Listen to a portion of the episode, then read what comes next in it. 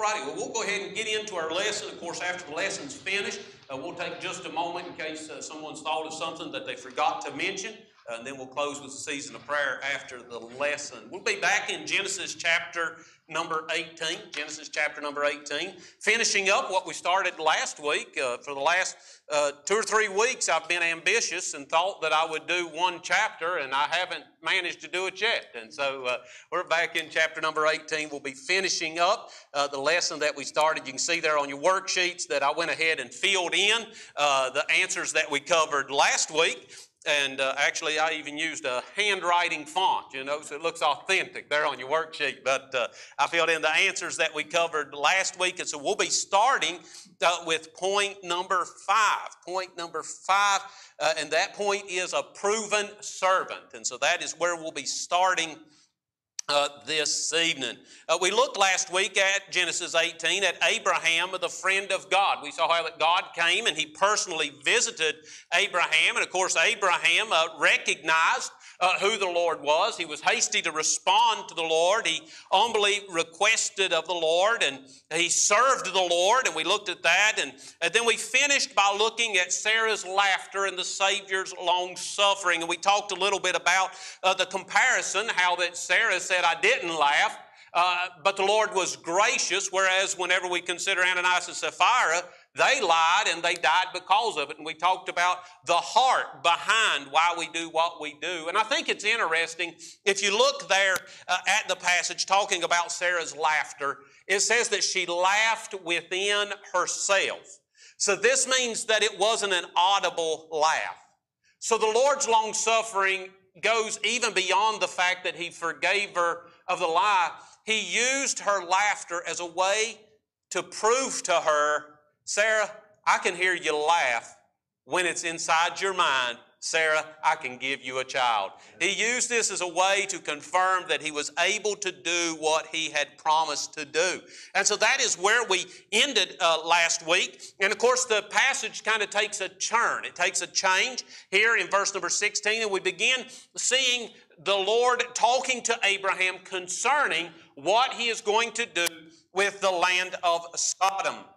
And so, again, because of the, the time and the length of the passage, we will read the passage as we go through the lesson. But we'll be starting in verse number 16. I'm going to go to the Lord in prayer and then we will get into the lesson. Father, we thank you for this day. And Lord, as we've just spent a few minutes, uh, Lord, bringing requests, making requests known to one another, and Lord, praising you for the prayers that you have answered. And Father, we thank you that we serve a God, uh, Father, as we said, that can do exceedingly abundantly above all that we ask or think. And Lord, uh, you are interested in our concerns. You are willing, uh, Lord, to meet our needs no matter how great or how small. And Father, I thank you uh, for your faithfulness to your children. I thank you for your love for your children. Thank you, Lord, that we can bring these needs before you in prayer. Now, Lord, as we begin to look at this lesson this evening. And Lord, we consider, uh, Lord, Abraham and uh, how he responded, Lord, when he heard,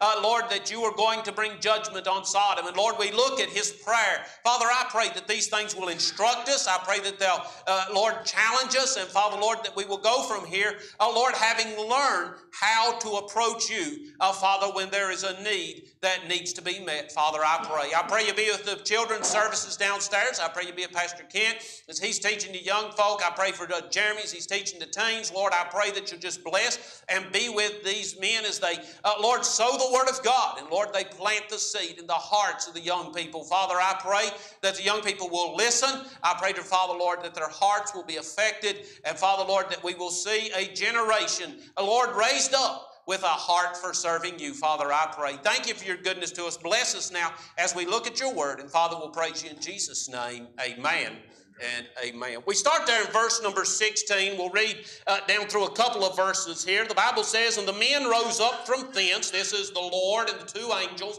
that had met with Abram. They rose up from thence and looked toward Sodom. And Abraham went with them to bring them on the way. And I don't know how you picture this, but I see them standing up from the table there outside the tent and walking over to the crest of the hill. And when they get to the crest of the hill, you can kind of see the plain, and off in the distance, you can see the cities of the plain there. And Abraham kind of walked with them to the crest of the hill to tell them goodbye and walked over there with them. And the Lord said, Shall I hide from Abraham that thing which I do? Seeing that Abraham shall surely become a great and mighty nation, and all the nations of the earth shall be blessed in him. For I know him, that he will command his children and his household after him, and they shall keep the way of the Lord to do justice and judgment, that the Lord may bring upon Abraham that which he hath spoken of him. There's three things that I see here in this passage of Scripture concerning the fact that Abraham was a, proven servant of God. Abraham's been following God for some time now, and boy, we've looked at a lot of Abraham's journey, a lot of the things that have happened, uh, but regardless of the times that Abraham has stumbled, regardless of the mistakes that he's made, Abraham has kept getting up uh, and continued serving God. And let me just interject this in the Christian life, all of us are going to have times when we stumble. All of us are going to have times when we do things that we regret. But the difference between a saint and a sinner is the saint will get back up and continue toward God. There will be mistakes, there will be stumbling, there will be things that we regret, but if you look at the life of a Christian throughout his entire life, you will see that although there were ups and downs, the course of his life never changed. He always followed God. And this is what we see in Abraham's life. Abraham has been following God for some time now. He is a proven servant of God. Three things that I see here about Abraham being a proven servant. First, I see that he was called as the servant of God. He was called to be the servant of God. In verse number 18, it says, Seeing that Abraham shall surely become a great and mighty nation, and all the nations of the earth uh, shall be blessed in him. He was called into the service of God. And you know what? Every born again Christian, every born again Christian has been called into the service of God.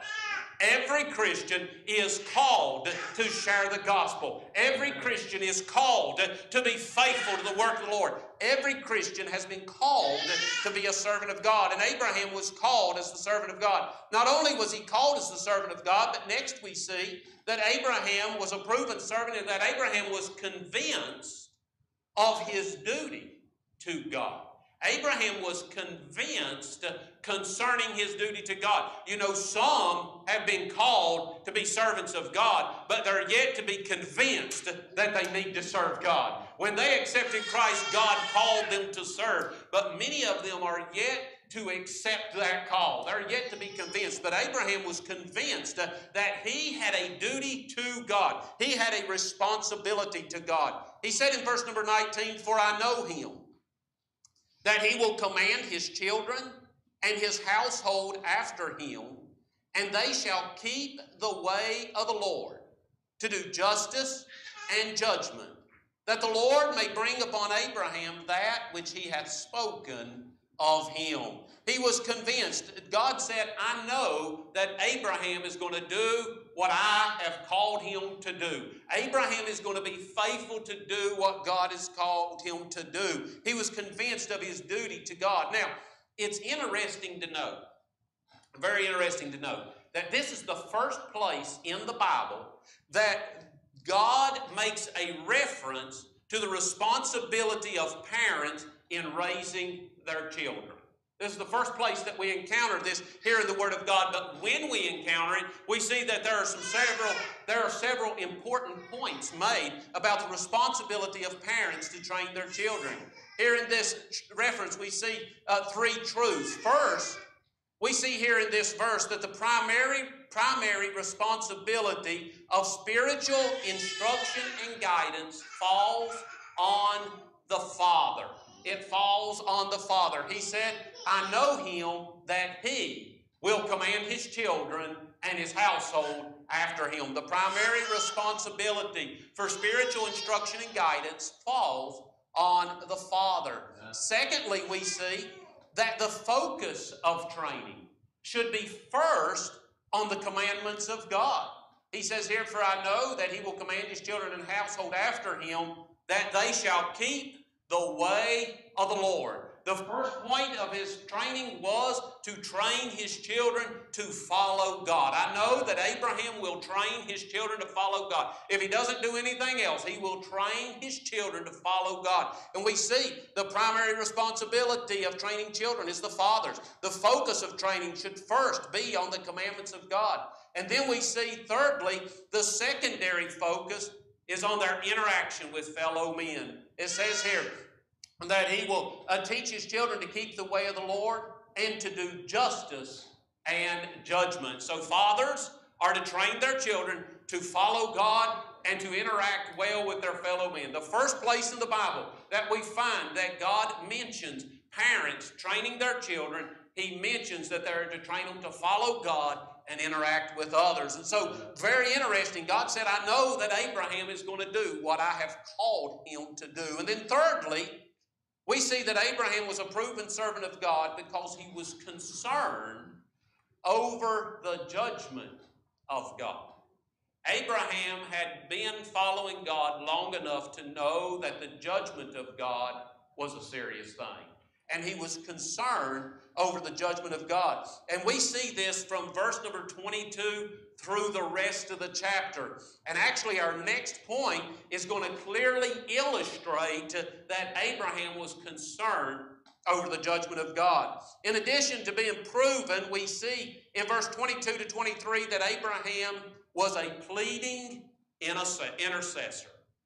Abraham was a pleading intercessor. Now, this passage of Scripture, Genesis 18, verse 22 through 33, has proven to be a valuable passage of Scripture in understanding the nature of prayer. Amen. As a matter of fact, George Mueller, and we'll, we'll talk more about George Mueller in a minute. George Mueller said that this passage influenced him in regard to prayer more than probably any other passage in the Word of God. This passage of Scripture helps us understand the nature of prayer. Here in this passage, verse 22 through verse number 33, and you know the story, it is Abraham pleading with God concerning the judgments that's going to come on Sodom. And here in this passage, Abraham becomes an intercessor.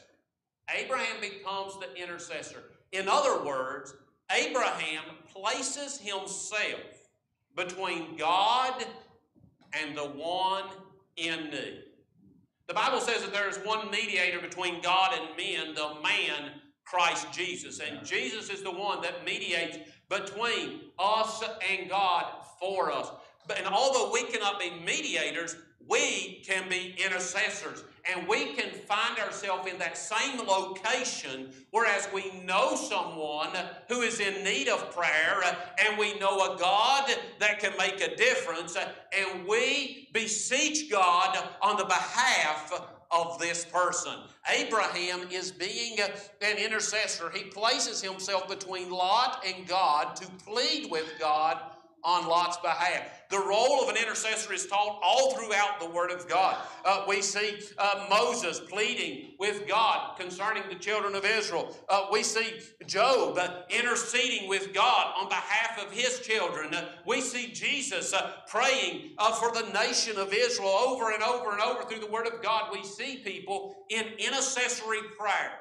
Someone who can pray, many times praying for someone who isn't or cannot pray.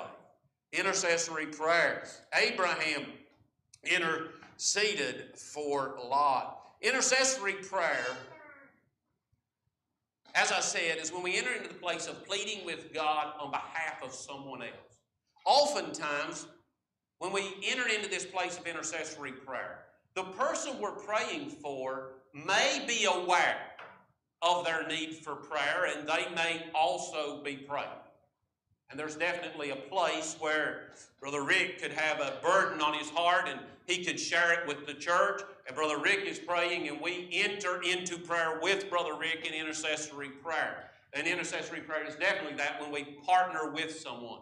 But often, intercessory prayer takes place when the person we're praying for doesn't even know they need prayer.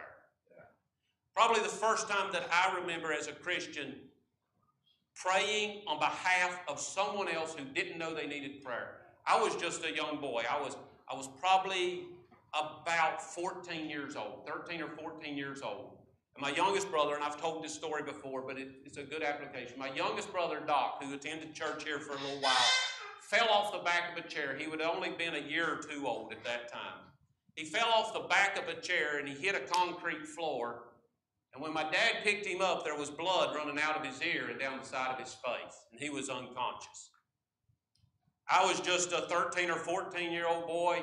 Mom and dad ran out the door and got in the vehicle and sped off to the hospital. And I just fell on my knees right there and began begging God for my brother. I prayed and I prayed. I prayed for hours. Sometime in the wee hours of the morning, I had fallen asleep, buried up on the floor from praying. The telephone rang, and I answered the phone, and it was Dad. He said, Hey, they're going to keep Doc for a little while longer and watch him, but just wanted to let you know there's nothing wrong. He's okay. At that moment, my little one or two year old brother did not know he needed prayer. But I knew he needed prayer, and I knew if there was anybody that could help my brother, it was God. And I began to pray on the behalf of my brother. That is intercessory prayer, praying for someone, even in the case when they don't even realize that they need prayer. The old gospel song, and some of y'all probably familiar with the old gospel song, Somebody Prayed for Me. Well, I'm telling you what, it just so clearly demonstrates. The chorus says, Somebody prayed for me. They had me on their mind. They sacrificed their time. They fell down on their knees and prayed for me. They had no doubt that God could bring me out, that He could save my soul and set me free I'm so glad somebody prayed for me. Amen. This is what Abraham is doing. Lot has no idea what is coming. Lot has no idea that judgment is going to fall on the wicked city because of their wicked deeds. The entire city has no idea what is coming, but Abraham knows, and Abraham is beseeching God. Amen. Here in this passage, we see Abraham entering into intercessory prayer for Lot and his family. As we look at this example of Abraham's prayer, I want to point out several things, and I will say to you that I've added some points that's not in your notes, so you might want to write them on the side there. As we go along, I'll let you know which ones those are. But as we look at this example of Abraham's prayer, the first thing we see is Abraham's position. Abraham's position. In verse number 22, it says, And the men turned their faces from thence and went toward Sodom. But Abraham stood yet before the Lord. And Abraham drew near and said, Wilt thou also destroy the righteous with the wicked? We see Abraham's position. Upon hearing the news of the coming judgment of Sodom, Abraham found himself in a unique position. Uh, he had knowledge of the coming judgment. He was in the presence of God, he loved his nephew. Abraham is in a place where he can do something about what is getting ready to happen. There was only one logical response, and that was to intercede with God on behalf of his nephew Lot. In considering Abraham's position, I see first, and this is a point that's not in your notes, but in considering his position, I see first his awareness. Abraham's awareness. Abraham, because of his closeness to God, was aware of a judgment that was about to fall on the city of Sodom, although the people in Sodom had no idea it was about to happen. You know what? Oftentimes, the reason people do not see that the judgment hand of God is getting ready to fall on their life is because they're not close to God. But many times, those who are close to God, as Abraham was in this account, they are aware that God is getting ready to judge. And the people in Sodom had no idea that the judgment hand of God was about to fall on them. But Abraham was close to God. Abraham could see what was coming. Abraham was aware of the judgment. And so Abraham began to pray for those who didn't even have any idea of what was about to happen. Because of his closeness, he had been given information that God had came to the end of his mercy in regards to Sodom's rebellion. Secondly, when we consider Abraham's position, and this will be another one you'll want to write on the side, we see Abraham's attention. We've seen his awareness, now we see his attention. Look at the last part of verse number 22. But Abraham stood yet before the Lord. Now, I find this very interesting. Abraham has just got the news. The city where your nephew lives. And, and don't forget, just a few chapters back, Abraham took all of his hired servants and went and attacked uh, five different kings in order to get his nephew back. I'm not sure why, but Abraham loves Lot. Abraham thinks a lot of Lot. He has risked his life to save Lot. He has just got news that the city that Lot dwells in is getting ready to be destroyed. And how does Abraham respond? Well, we don't see him running after the angels. If you look there in the text, you'll see that the angels have already left. The angels are already on their way. It's just Abraham and the Lord standing there now. The angels are already gone. But I don't see Abraham running after the angels. Nor do I see Abraham saddling up his best horse uh, to ride to Sodom and warn Lot that he needs to get out of the city. Now, both of these would seem like normal responses, but I want you to see what Abraham's attention is on. Abraham stood yet before the Lord. Abraham said, If there is somebody that can take care of Lot in this situation, it is the Lord. Abraham realized this situation is out of my hands. There is nothing I can do about this. There is no way I can stop this. Uh, there is nothing that I can do, but I know someone who can. And Abraham turned his attention to the Lord. Thirdly, concerning Abraham's uh, a position, and this is a third one you'll want to write on the side under position, I see Abraham's approach. Abraham drew near to God. It says in verse number 23, and Abraham drew near. The Bible shows how different people reacted when they heard of coming judgment. When God told Jonah that he was going to destroy Nineveh, Jonah was glad. When Jesus knew about the coming judgment of Israel of Jerusalem, he cried. But when Abraham knew that God was ready to judge Sodom, Abraham prayed. He took his needs to God. The Bible tells us in Hebrews 4, verse number 16, Let us therefore come boldly unto the throne of grace, that we may obtain mercy and find grace to help in the time of need. James 4, verse number 8 says, Draw nigh to God, and he will draw near unto you. What did Abraham do? He drew nigh to God. He stood before the Lord, and then he approached the Lord with his request. Now, this was before all the ceremonial things had been set in place, and we know that that took place, but we know at Calvary, the veil of the temple was rent in twain, Amen. and you and I can draw nigh to God. We can approach the throne of God with our needs, just as Abraham did here in this story. Next, in addition to Abraham's position as a pleading intercessor, we see his persistence in his intercession. Letter B in your notes, we see Abraham's persistence in his prayer. If you look in verse 24 down through verse number 32, we see Abraham beginning his bartering with God. He begins with 50. Yea, if there be 50 righteous. What if there's less, five less than 50, 45, 40, 30, 20, all the way down to 10. Abraham is bargaining with God. Now, I've never been to Israel. I believe you have, Brother Rick.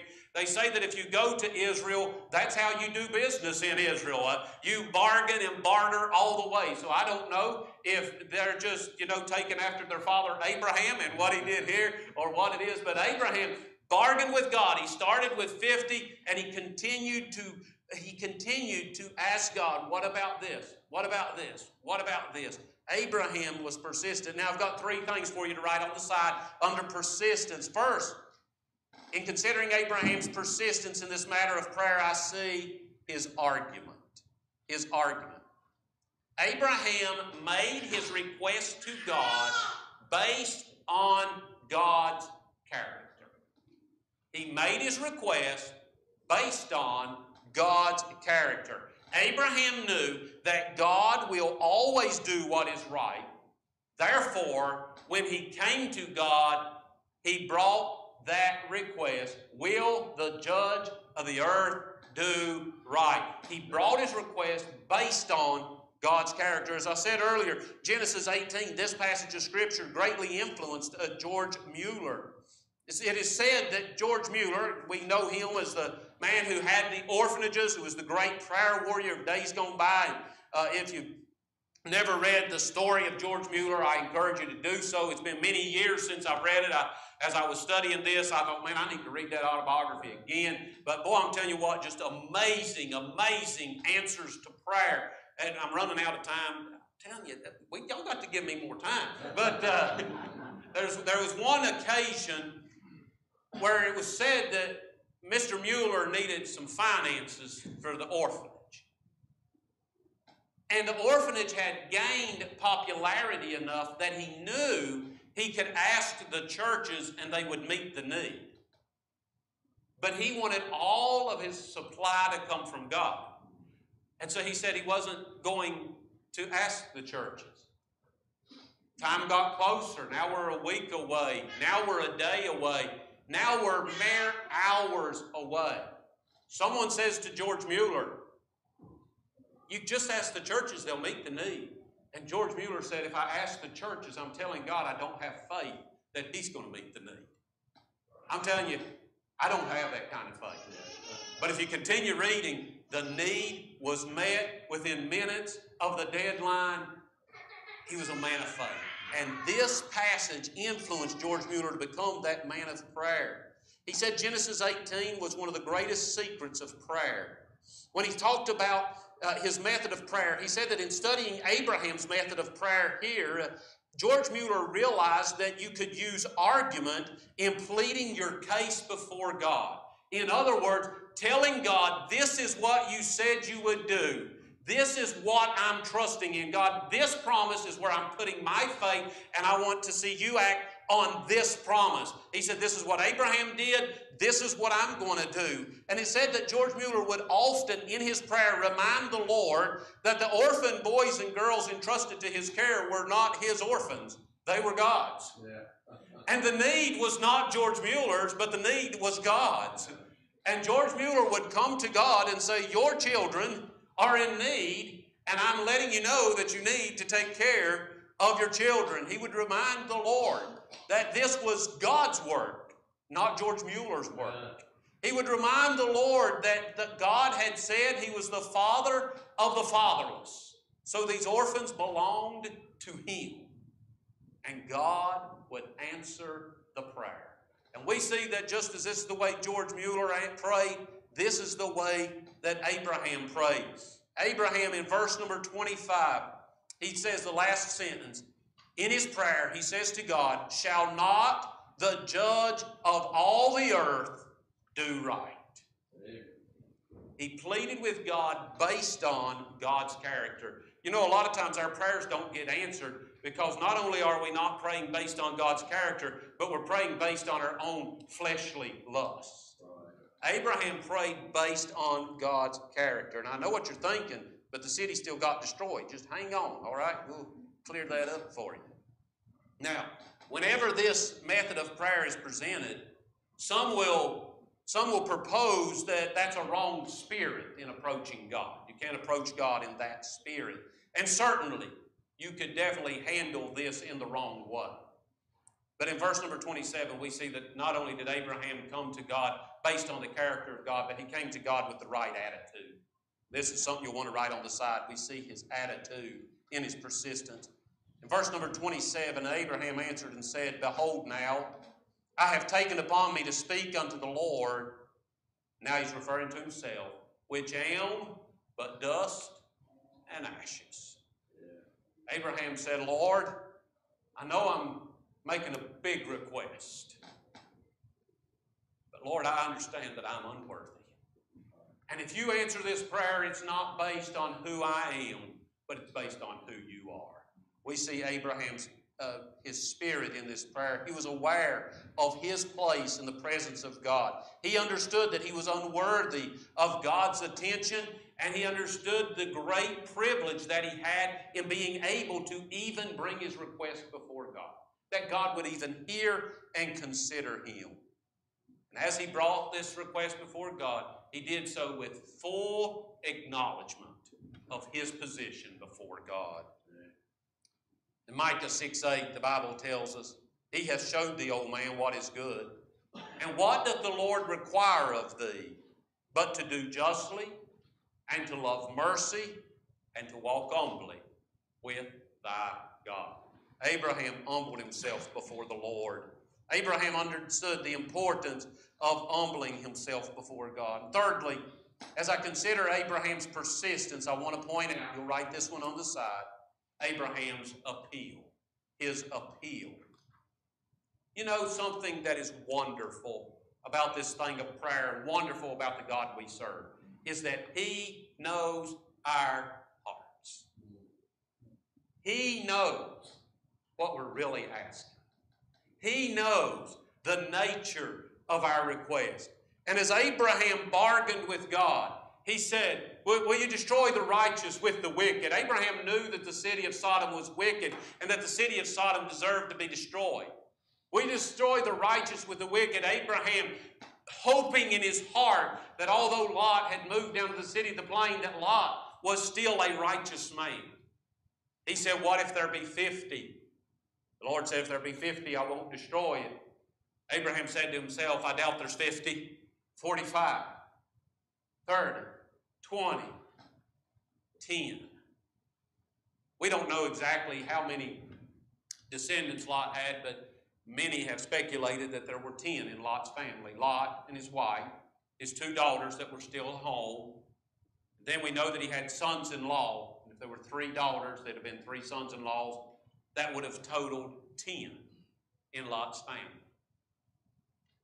Abraham was praying that God would spare the city. This is what Abraham was saying. But the request of his heart was spare Lot. The request of his heart was spare Lot. Amen. I love Lot. Spare Lot. That was his heart's request. Abraham had pleaded his case. He made his request based on the righteousness of God. And his, his heartbeat was that Lot not be destroyed with the wicked. And when we get into chapter number 19 next week, we'll be getting into, or be two weeks from now, we'll be getting into chapter number 19. We'll see that although there wasn't 10 righteous in the city, God heard the cry of Abraham's heart and God spared. Oh, I'm telling you, when I was putting this together, Brother Ted, I about had to jump out of my seat. God heard his prayer. Abraham's cry, the intercession he was making, was spare my nephew. You know, oftentimes God works differently than the way we see. And in Abraham's mind, the only way we could spare Lot is not destroy the city. That's the only way this is going to work. But uh, God knew the heart of Abraham's request was that Lot be spared. And because Abraham interceded, Lot was spared. I believe if Abraham had not interceded, Lot would have died with the city. Once Abraham had rescued Lot by means of force, now Abraham rescued Lot by means of prayer. He stood between God and man. Lot completely oblivious. Lot is cold. Lot is away from God. Lot has, Lot has not even considered God. Lot has integrated himself into the city. Lot has not repented. Lot has no idea that judgment is about to fall on his life. And Lot has no idea that his uncle is standing up on the hill interceding on Lot's behalf. And Lot is spared and given another opportunity to repent because somebody stood in the way and prayed. Next, last of all in your worksheet, I see, as we consider Abraham's intercession, I see his peace. In verse number 33, it says, And the Lord went his way as soon as he had left communing with Abraham, and Abraham returned unto his place. Abraham had pleaded his cause, he had made his request based on the righteousness of God, but then Abraham found peace in the same promise. As Abraham was praying, Abraham said this to God Will not the judge of all the earth do right? And as Abraham reminded God of his righteousness, Abraham reminded himself of God's righteousness. As he reminded God that the judge of all the earth will do right, he reminded himself that the judge of all the earth will do right. And Abraham was able to go to his house in peace, knowing that regardless how this turned out, the judge of all the earth would do right. You see, the promises of God are meant to minister to you and I. And as he prayed the prayer, not only was he able to have confidence in his prayer, he was able to have peace in his heart that God would do what was right. How about you this evening? Are you an intercessor? Are you standing between God and man? Are you pleading with God on the behalf of others? There's some situations that are out of our hands. There's some situations fast horse isn't going to help us. Some situations our physical strength isn't going to do it. But we can always pray. Charles Spurgeon said, There's one thing they can never take from me, and that is the ability to call on my God. They can take everything else. They can take our church. They can take our friends. They can take our freedom. They can take the Bible. They can take it all. But there's one thing they can't take, and that's the ability to call on God. Are we calling on God? Who do you know? Who do you know that needs some intercession? Who can we find and say, I'm going to stand there in the middle? I'm going to be that one that they can say, somebody prayed for me. Abraham interceded on Lot's behalf. And as we'll see next week, Lot was delivered because of Abraham's prayer. Hopefully that lesson's been as much blessing to you